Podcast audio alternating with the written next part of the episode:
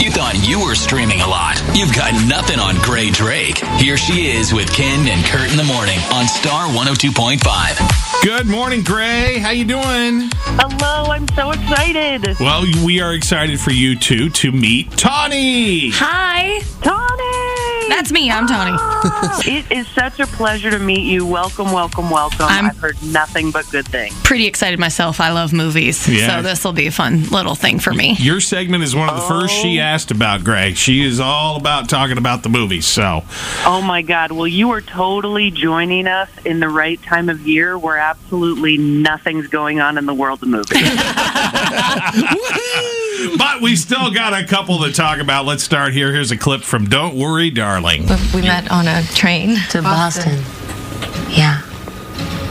Yes.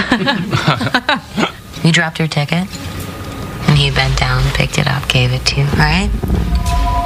It is, yeah. That's how Margaret met Ted. And Peg, am I right in thinking that that's how Debbie McIntyre met her husband? Yes, I am. Mm-hmm. I've actually seen that scene. I've mm-hmm. watched it. And it's, uncomfortable. strange. I'm trying to figure out what it's about. well, it's like, I don't know why Florence Pugh is so upset. Maybe she just lives with people that ride on a lot of trains. yes.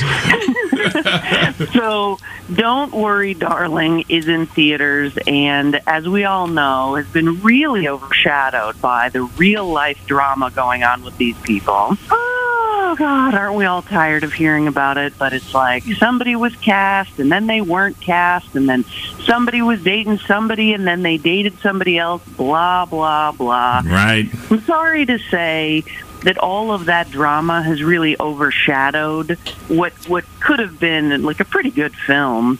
It stars Florence Pugh, who you told who you heard in that clip telling everybody that she's mad that they all met on trains. That's our story. That's right. Arr, grr, transportation. Arr. and so she is married in this movie to Harry Styles.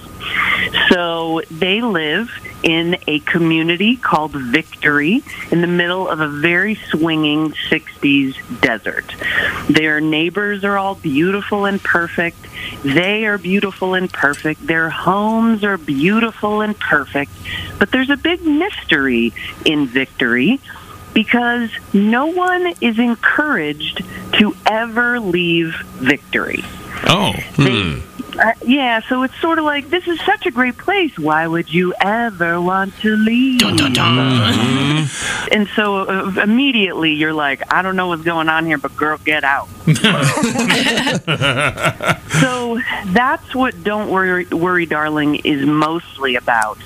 A very weird buildup that I was really on board for. Okay, Florence Pugh, for all of you who are fans of hers from movies like Midsommar or even the Black Widow movie, she is excellent. And as her character is seemingly going through losing her grip on reality, you just cannot take your eyes off of her, okay? Okay. Harry Styles, pretty good. He's Really? Pretty good. Mm-hmm. Okay. now, that was supposed to be Shia, right? Harry Styles. That is correct. Okay. And as a person who is very familiar with all of the drama coming from that actor Shia LaBeouf, I'm really glad he wasn't in this movie because his real life antics would have really overshadowed the movie. And instead, Harry Styles is like, "Oh my God, watermelon sugar guy!" Well, I was looking at the cast, and there's like a ton of great people in it. I'm going to have to watch it. Ab- absolutely. Chris Pine is in the film as the head of the Victory organization. Olivia Wilde, who also directed the film, plays one of Florence Pugh's neighbors. So you're right. There is a ton of talent. There's a ton of mystery. Now, when I put my critic hat on, I am very sad to inform you that I believe this leads up to about nowhere and nothing. Oh, that's the worst. yeah, it's it's a real bummer, y'all. But uh, I would say though, the build-up is worth it. If you're a fan of flow, it's worth it. Uh, if you're a fan of Harry, it's worth it. But uh, just, you know, kind of lower your expectations because movies like this are all about the ending.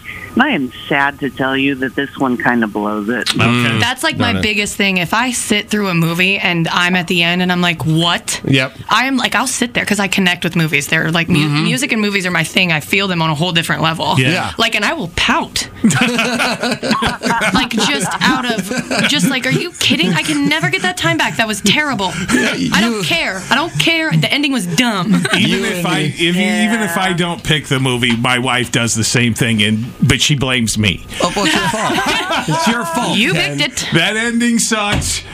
Thanks.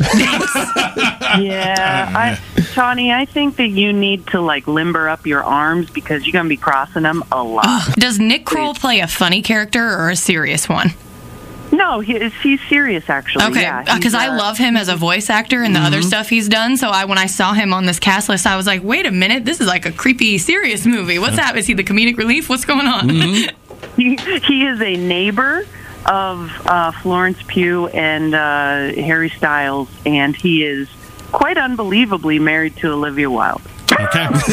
yeah, that's nope, no way. Grae Drake joins us every week. We talk about the movies, stuff that's in theaters, also stuff that's streaming. You can always find Grae on Instagram or her YouTube channel called The Grae Area, and you spell Grae G R A E. Have a great weekend, Grae. Thank you so much. Ken and Kurt. Hello, good morning. No subscription fee, no monthly dues. Star 102.5.